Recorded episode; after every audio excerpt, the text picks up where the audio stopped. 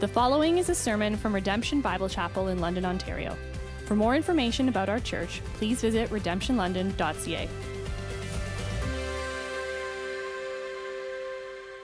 I think it's a good custom, a good habit if you're not in the practice at the start of a new year, and not just at the start of a new year, but uh, to take time here and there over the course of a year to um, reflect. Reflection is a good thing.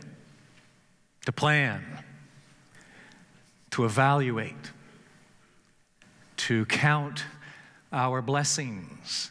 How did the little children's chorus go? Count your blessings Name them one by one, and it will surprise you what the Lord has done.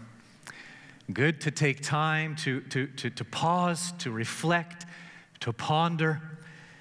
It's good to take time to remind ourselves of what is really important in life.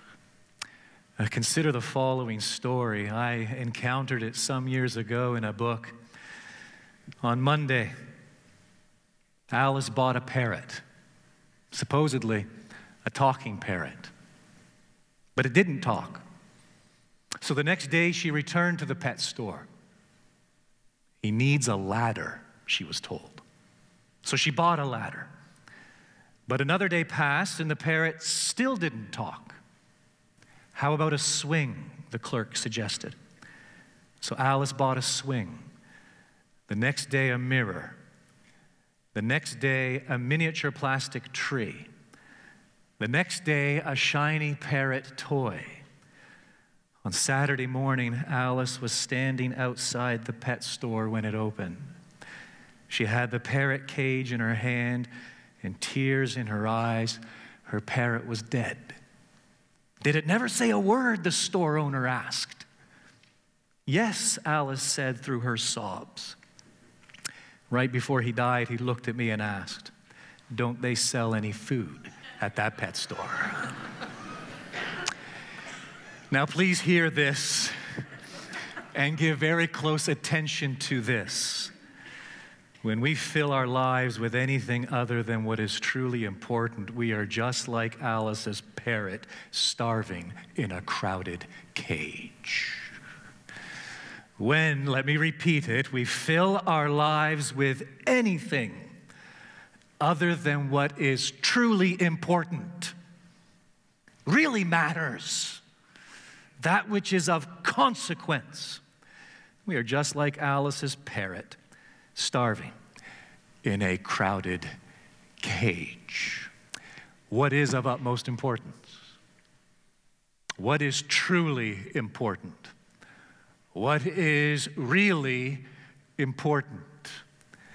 The Apostle Paul declared to the church at Corinth, I decided to know nothing among you except Jesus Christ and Him crucified.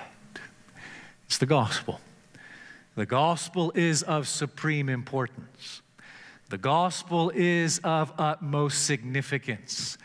And if we try to fill our lives in 2020, whatever lies ahead, if we buy into what this world is selling and its promises of happiness with all of its gadgets and gizmos and reality TV and amusements upon amusements, we will find ourselves starving in a crowded cage. We are wired for something far greater, made for something of far greater significance. And the starting point to that realization is the gospel. I decided to know nothing among you except Jesus Christ and Him crucified. In Paul's letter to the Philippians, he points us to the importance of that gospel. He reminds us of the supreme significance of what it means to know Jesus Christ and Him crucified. And in our study of this letter to date, we have covered chapter one. And in chapter one, as we have followed Paul's argument, as we have listened closely and intently to his writing, we have seen his greeting in the first two verses summed up in that great statement grace to you and peace from God our Father and the Lord Jesus Christ. We have made our way through his prayer, his prayer of thanksgiving, verses 3 through 11, where he asks in verse 9 that their love may abound more and more with knowledge and all discernment. And we have looked together at his testimony, verses 12 through 26, more or less. And there we honed in on that great statement in verse 21 For to me to live is Christ, and to die is gain. So we have his greeting, we have his prayer, we have his testimony. And then finally in chapter 1, we have his exhortation. And it's right there in the 27th verse.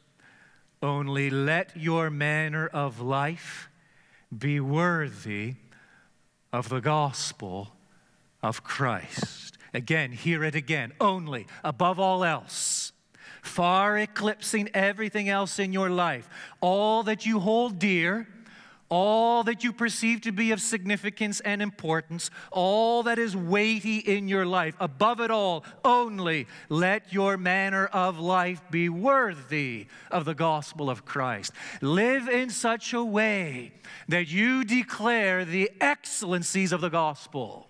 Live in such a way that you point to the value of the gospel. Live in such a way that you make it clear that you esteem the gospel, what it is to know Christ and Him crucified above all else.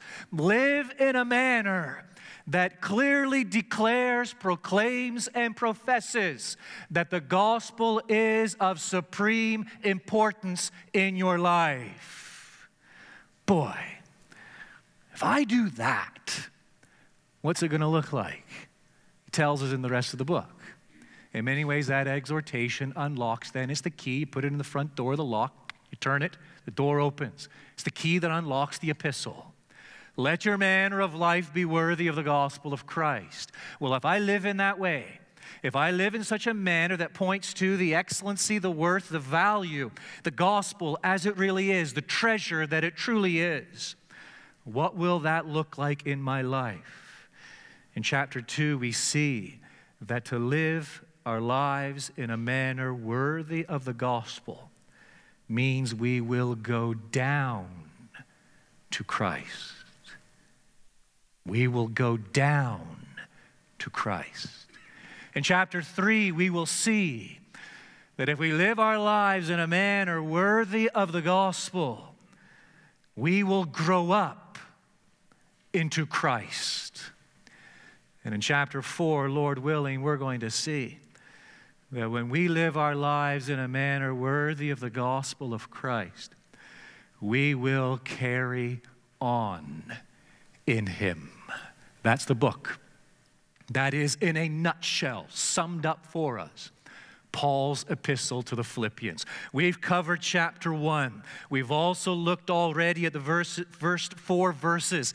Jake Klassen, did I get his name right? Jake was here mid November, end of November, and he walked you through the first four verses of chapter two. I'm going to pick it up now in verse five, take us as far as verse eight, but to make sure we've got the flow, to make sure we're really following and tracking what Paul is saying here, let me begin by reading in verse one 1 of chapter 2. So, if there is any encouragement in Christ, any comfort from love, any participation in the Spirit, any affection and sympathy, oh, complete my joy by being of the same mind, having the same love, being in full accord and of one mind. Do nothing from rivalry or conceit, but in humility Count others more significant than yourselves. Let each of you look not only to his own interests, but also to the interests of others. Have this mind among yourselves, which is yours in Christ Jesus, who, though he was in the form of God, did not count equality with God a thing to be grasped, but made himself nothing taking the form of a servant, being born in the likeness of men, and being found in human form, he humbled himself by becoming obedient to the point of death, even death on a cross. And so we have already considered the first four verses. By way of reminder, let me point you to the fact that there are three commands in those verses. Command number one in verse two, we can simply summarize it as follows pursue unity. That is Paul's commandment to the church at Philippi. It is a commandment which echoes through the centuries by the Spirit of God to God's people in all places, at all times. Pursue unity. Verse 2 Complete my joy by being of the same mind, having the same love, being in full accord, and of one mind. That's the first command. The second command is this cultivate humility. Verse 3 Do nothing from rivalry or conceit, but in humility count others more significant than yourselves. And the third command in verse 4 practice generosity. Let each of you look not only to his own interests, but also to the interests of others. So, three very simple, straightforward, pointed commands pursue unity, verse 2, cultivate humility, verse 3, and practice generosity, verse 4. Now, what Paul does in our text is he adds a fourth command. It's in the fifth verse. Have this mind among yourselves, which is yours in Christ Jesus. Now, it is the fourth command in the series, but in many ways it stands alone. Why? Because in this command, what Paul is doing is basically this he's explaining how we can obey the first three commands. How can I possibly pursue unity? How can I possibly cultivate humility? How can I practice generosity? Well, in actual fact, in and of yourselves, you can't.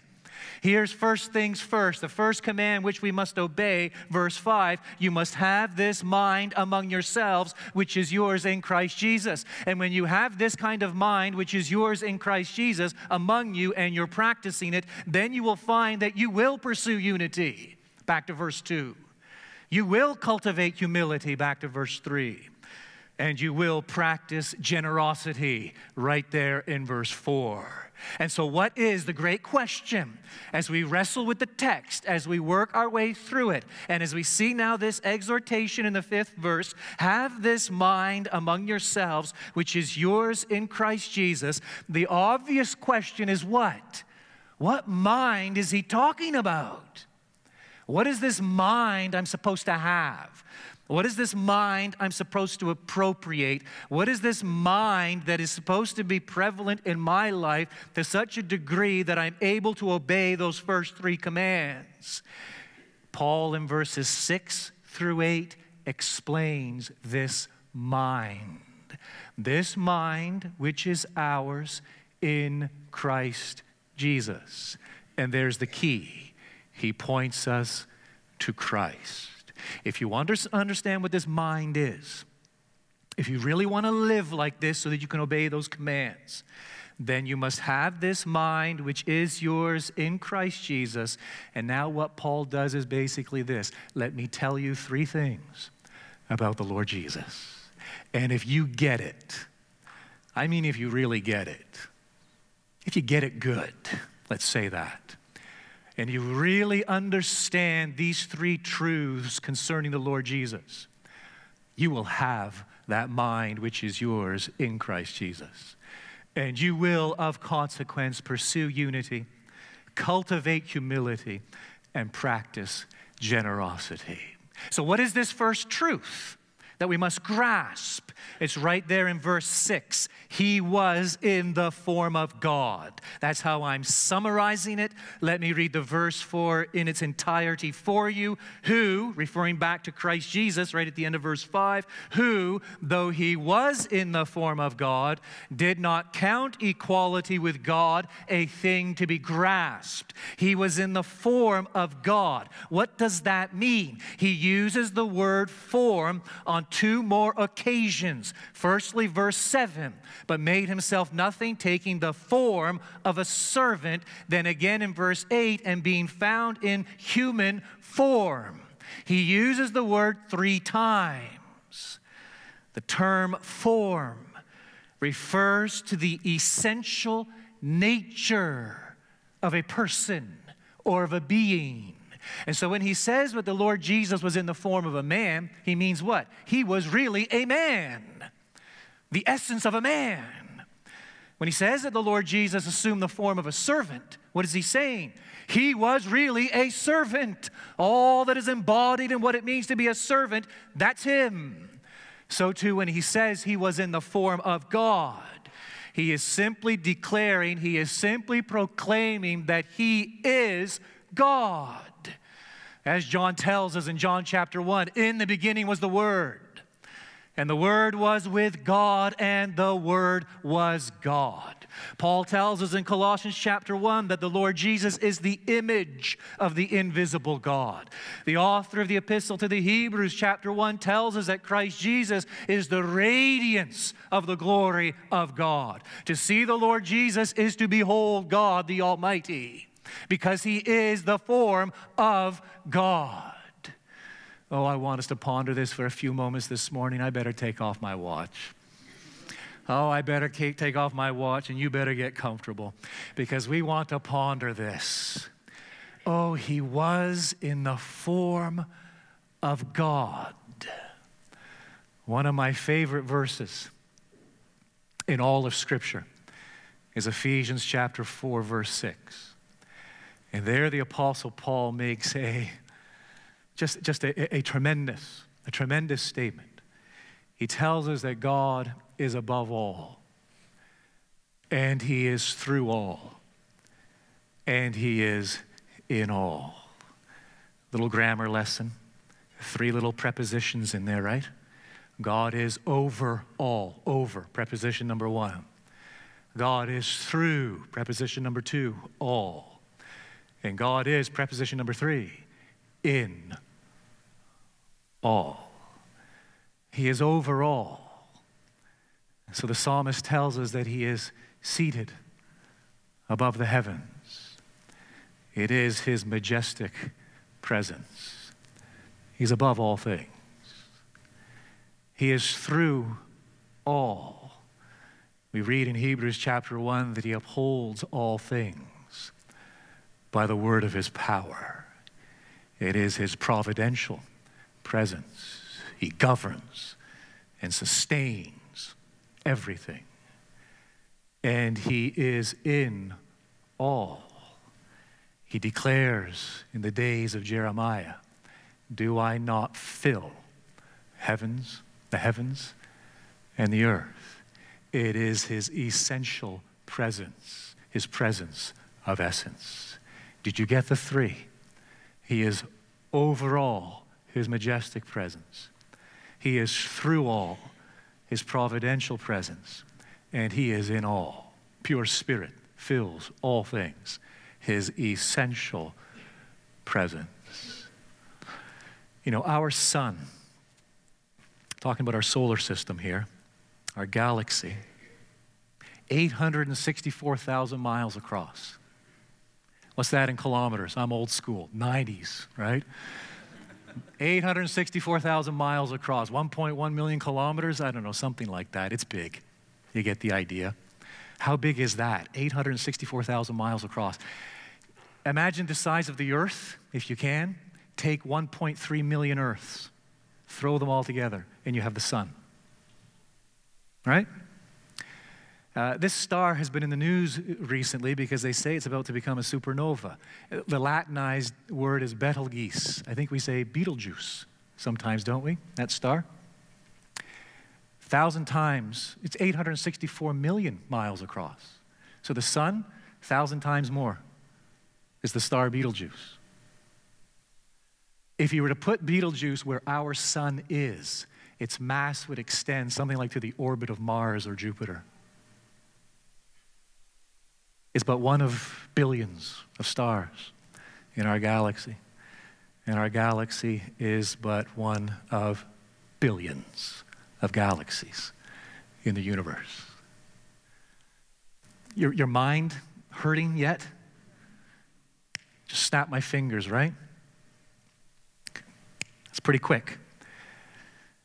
Light, it, it, just to get our minds around this. If you think about circling the earth seven times in the time it took me to snap my fingers, can you kind of imagine that? In the time it just took me to snap my fingers, going around the earth seven times, that's the speed of light.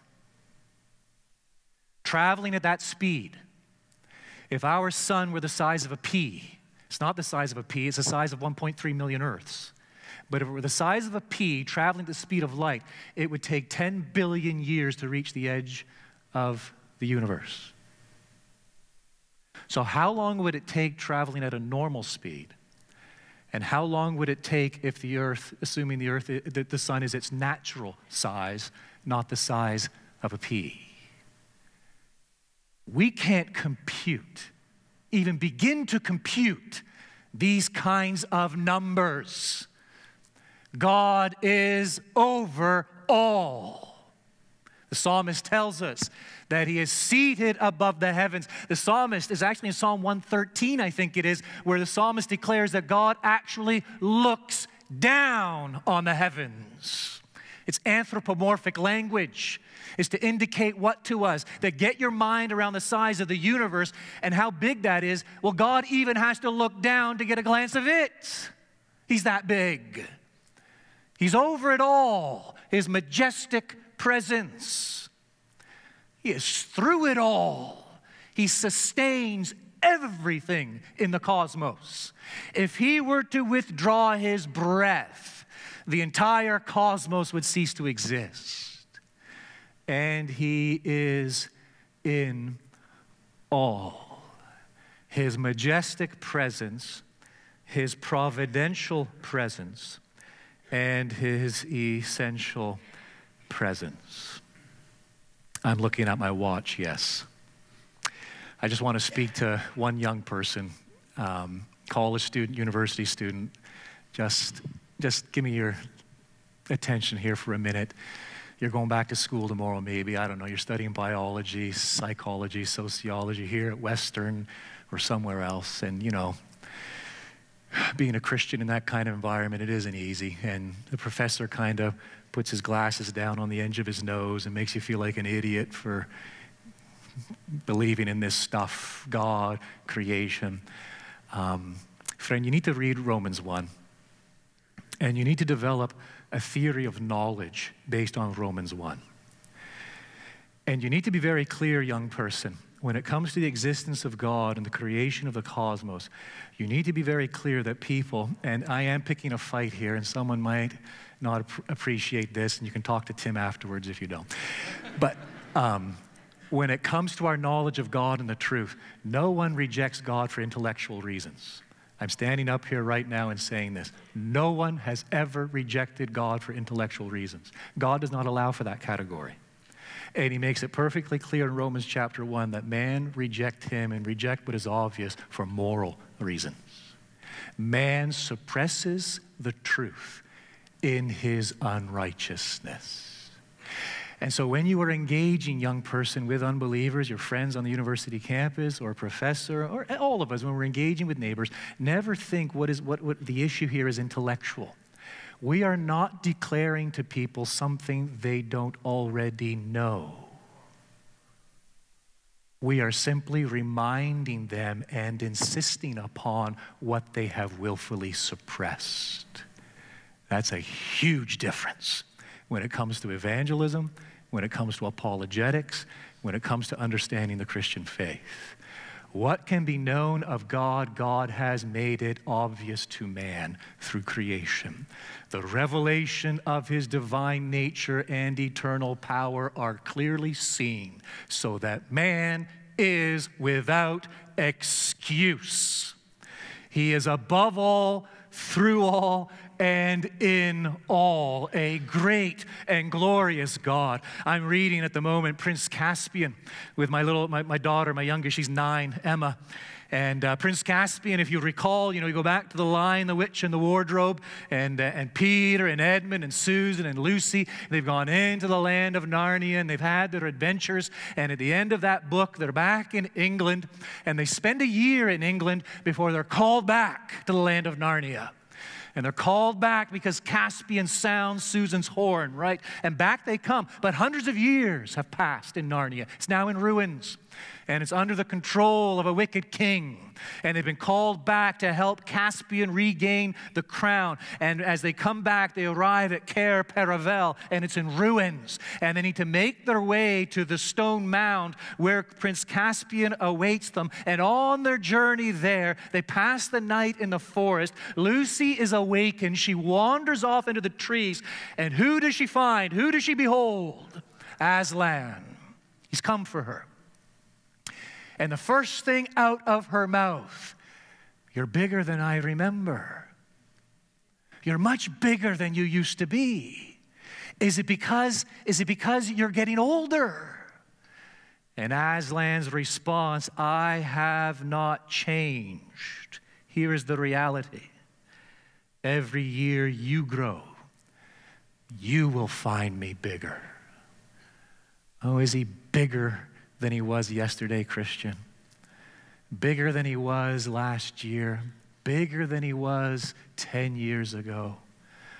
Oh, we are speaking of a boundless God, above all, through all, and in all.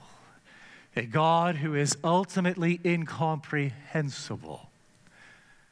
A God, as Paul describes him in 1 Timothy chapter 6, as the only and blessed sovereign, the King of kings and the Lord of lords, who alone possesses immortality, who dwells in unapproachable light, whom no man has seen or can see.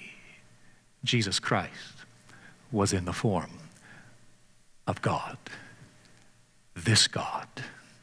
Here is the second truth we must grasp He emptied himself. Verse 7 but made himself nothing,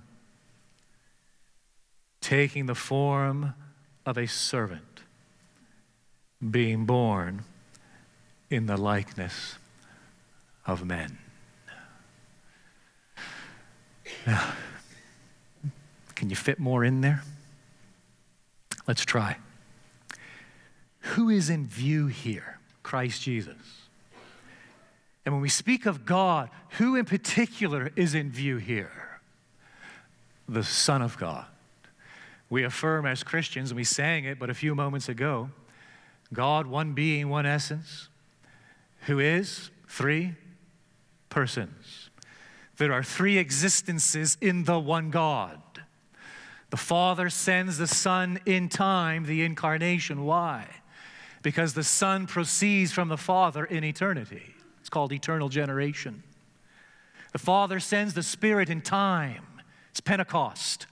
Why? Because it reveals what? That the Spirit proceeds from the Father in eternity. That is eternal spiration. That is why they are named the Father, the Son, and the Spirit. Three existences, three ways of existing in the one essence, the one being who is above all, through all, and in all. Now be careful when you speak of eternal generation, eternal spiration. When we speak of God, we have moved beyond time he dwells in one indivisible point in eternity. He is the uncaused cause. There is nothing before him. He knows nothing of past, present, nor future. He is the great I am. I am. And so when we speak of these three ways of existence and eternal relations of origin, Father and Son, and Father and Spirit, there is no beginning to these relationships because He transcends time. This is who He is in eternity. And it is the Son who empties Himself. It is the Son who, though He was in the form of God, did not count equality with God a thing to be grasped, but made Himself nothing, emptied Himself. taking the form of a servant, being born in the likeness of man. Oh, we have a greater chance of holding the stars in the palm of our hand, a greater chance of measuring the mountains on a scale, a greater chance of gathering the oceans in a thimble than we do of understanding this mystery. It is a mystery. Again, let me just speak maybe to the young people. I don't know. We're not rationalists, folks. We are revelationists. We believe God has spoken. We believe God reveals himself in this word. And we reveal that as we use our minds to understand this word, sooner or later we arrive at what? Mystery because God is ultimately incomprehensible. We do not subject God to the judge of our reason. We are not rationalists. We subject our reason to his revelation as we find it in his word. And in his word, we discover he is a triune God Father, Son, and Spirit. And in his word, we discover that it is the Son who empties himself, assumes human form, takes to himself human flesh, found in the form of a servant, born in the likeness of man. We affirm that he who is over all, through all, in all, the Son of God, was carried in the womb of Mary we affirm that he who is over all, through all, in all, was carried in the arms of Mary. We affirm that he who drank milk from his mother was the creator of that very milk. We affirm that he who grew in stature and wisdom possessed all knowledge and wisdom. We affirm that he who was hungry and weary was all sufficient and self sufficient. Please note this when he emptied himself, he did not cease to be who he is but took to himself the very opposite human nature. That God Himself, the blessed and boundless God, this King of kings and Lord of lords, did not give up anything, did not cease to be what he always was. He continued to be God over all, through all, and in all, but assumed the Son of God, assumed to himself human nature. And by assuming that human nature, he emptied himself, taking it to himself. And the third truth, which now builds on that, is this He humbled himself, verse 8 and being found in human form, he humbled himself by becoming obedient to the point of death, even death on a cross. Talk about mysteries. Here's another one. The Lord Jesus suspended, God incarnate, the God man, suspended between heaven and earth on the wooden cross. Hell comes to Calvary that day, the Lord Jesus enters into hell and he swallows in full the wrath of Almighty God. There are two eclipses. You know the story. There are two eclipses. There's an external eclipse. The sun is hidden from view, darkness over the land. And there is an eternal eclipse. My God, my God, why have you forsaken me? Whereby the Father withholds the irradiations of that divine mutual delight which had been the Son's from all eternity. As the Son goes through hell for you and for me. He was forsaken that we might be welcomed, bruised that we might be healed, punished that we might be forgiven, made sin that we might become the righteousness of God, became poor that we might become rich. I don't know about you. I was almost in tears earlier. That video was up.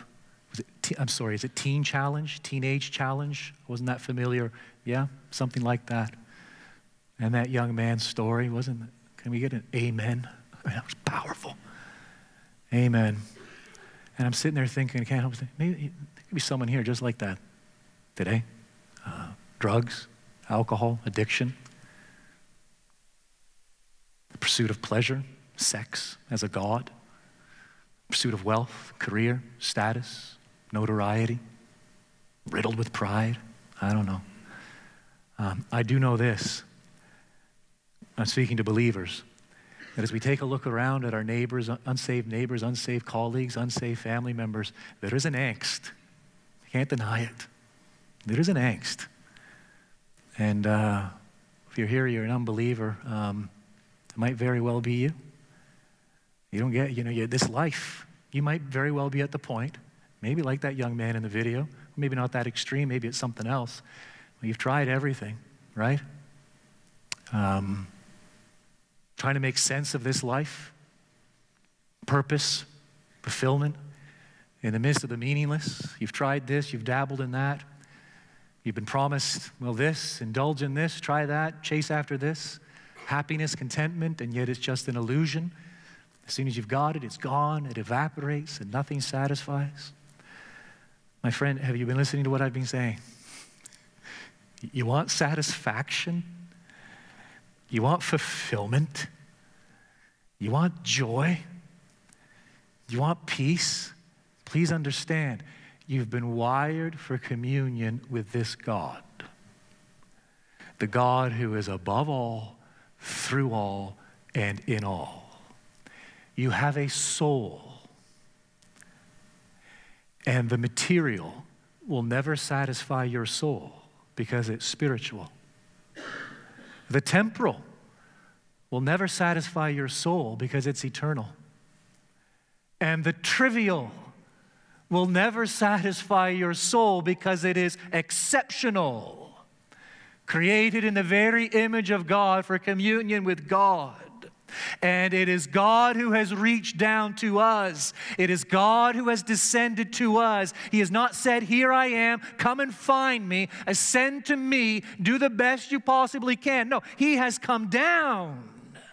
This God who's above all, through all, and in all, from whom we are estranged because of our own sin and willful, stubborn rebellion, He has come down and he has emptied himself, taking to himself our flesh, body, and soul. And he has humbled himself even to the point of death at Calvary's cross, where he has made atonement for sin.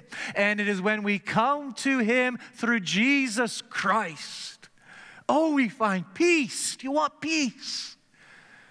Joy, delight meaning, purpose, satisfaction, you name it. I'm not saying your life's going to go well. I'm going to say this it's going to end well, really well, because you get God. And God has claimed you as one of His people, His ch- children. It's the promise of all promises. I will be their God, and they will be my people. And that promise is offered, it is extended through his son, Jesus Christ. Years ago, I worked for an organization. It was called Emmanuel International. It's up in Stouffville. A relief and development organization. This is back in, yes, the 90s. And I was down in the country of Haiti. And Port au Prince, traveled a couple hours from Port au Prince into the hills, parked the Land Rover as far as the road would go, had to walk two hours up into the hills to survey some springs. We're going to cap them to provide clean drinking water. Two hours up, there we were, did my job, walked back. I'd run out of water. Two hours, 100 degrees out. Sun overhead, not a cloud in the sky, not a stitch of shade anywhere. I mean, I, I, was sweating profusely, close to passing out. By the time I finally got back to the Land Rover, what was the only thing on my mind, the only thing I wanted? Was water. Everything else paled in comparison because everything else at that moment was completely insignificant. My friend, do you feel like that in life? This is life, just hasn't delivered the goods. You're just a restless mess. Just trying this, trying that, here, there. Well, my friends, you need water. You need living water. You need the Jesus, Jesus Christ. You need to be reconciled to God through Christ. And in God, you will find abundant joy, abundant peace. In God, you will find eternal enjoyment. Oh, there's an old hymn. I was thinking about this last night, and this hymn came to mind. It's funny, the hymns from my childhood, they just, as I get older, they seem to come back. And this one came to mind. Just, just hear this. Maybe, maybe some of you are familiar with this one. I tried the broken cisterns, Lord, but all the waters failed. E'en as I stooped to drink, they fled and mocked me as I wailed. I sighed for rest and happiness. I yearned for them, not thee. But while I passed my Savior by, his love laid hold of me. O Christ, in thee my soul hath found, and found in thee alone the peace, the joy I sought so long, the bliss to now unknown. Now none but Christ can satisfy. None other name for me. There's love and life and lasting joy, Lord Jesus, found in thee. Do you know it, friend? Is that you? He has descended to find you. He has descended through the incarnation of the Son of God.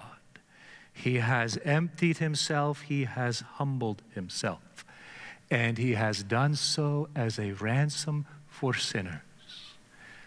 And the Son's cry is simply this Come unto me, come, come unto me, all who are weary and heavy laden, and I will give you rest. Our text has a context, doesn't it? I mean, those verses, we could camp out here, we could meditate upon them, we could delight in them for Sunday after Sunday. But the context, what is it? Paul walks us through these three truths. He was in the form of God. He emptied himself. He humbled himself so that we would understand what? The mind that is ours in Christ Jesus. In other words, that we as Christians, as believers, as followers, would emulate the Lord Jesus. He who was in the form of God emptied himself and humbled himself. Oh, Thomas Watson writes See here, Christian, the wonderful humility of Christ. He was co equal, co essential co substantial with his Father, yet he took on human nature. He stripped himself of the robes of his glory and covered himself with the rags of our humanity. He who was numbered among the persons of the Trinity was numbered among transgressors. From all this, we learn to be humble. Oh, it is an unseemly sight to see a humble Savior and a proud sinner. He was in the form of God. He emptied himself. He humbled himself. This is the mind that is ours in Christ Jesus. We see it played out for us wonderfully in the rest of the chapter. Let me just give you a preview, and Pastor Norm will be walking you, walking you through this. We see, firstly, this mind is a selfless mind. You have that in the example of the Apostle Paul, verses 17 and 18. We see, secondly, that it is a serving mind. And we have that in the example of Timothy, verses 19 through 24. And thirdly, we discover that it is a sacrificial mind. And we have it in the example of Epaphroditus verses 25 through 30. But in our context, as we work backwards, we get the three truths. He was in the form of God, he emptied himself, he humbled himself. We understand this is the mind we are to have. This is the mind that is ours in Christ Jesus. And once that is in place, we are now enabled to do what? Go back into verses 2 through 4 and obey those three commands which Paul gives us. We pursue unity when we have the mind of Christ. Verse 2 Complete my joy by being of the same mind, having the same love, being in full accord, and of one mind. Simply put, the mind of Christ provides the mechanism for overcoming our differences. The mind of Christ helps us get over and get beyond our concern of always being right, always being esteemed, always being noticed. Oh, when the mind of Christ takes hold, in the church we pursue for what makes peace and edification. We pursue unity. And secondly, when the mind of Christ takes hold, we cultivate humility. Verse 3. Do nothing from rivalry or conceit, but in humility count others more significant than yourselves. The mind of Christ provides the motive for thinking of others before ourselves. We no longer think in terms of what we want, what we think we merit, what we think we deserve. We ask questions Am I acting selfishly or selflessly? Am I trying to please myself or please God? Is my concern to satisfy my desires or to build up the body of Christ? Thirdly, when we have the mind of Christ, we practice generosity. Verse 4. Let each of you look not only to his own interests, but also to the interests of others. The mind of Christ provides the impetus for seeking the good of others and thinking of others before ourselves.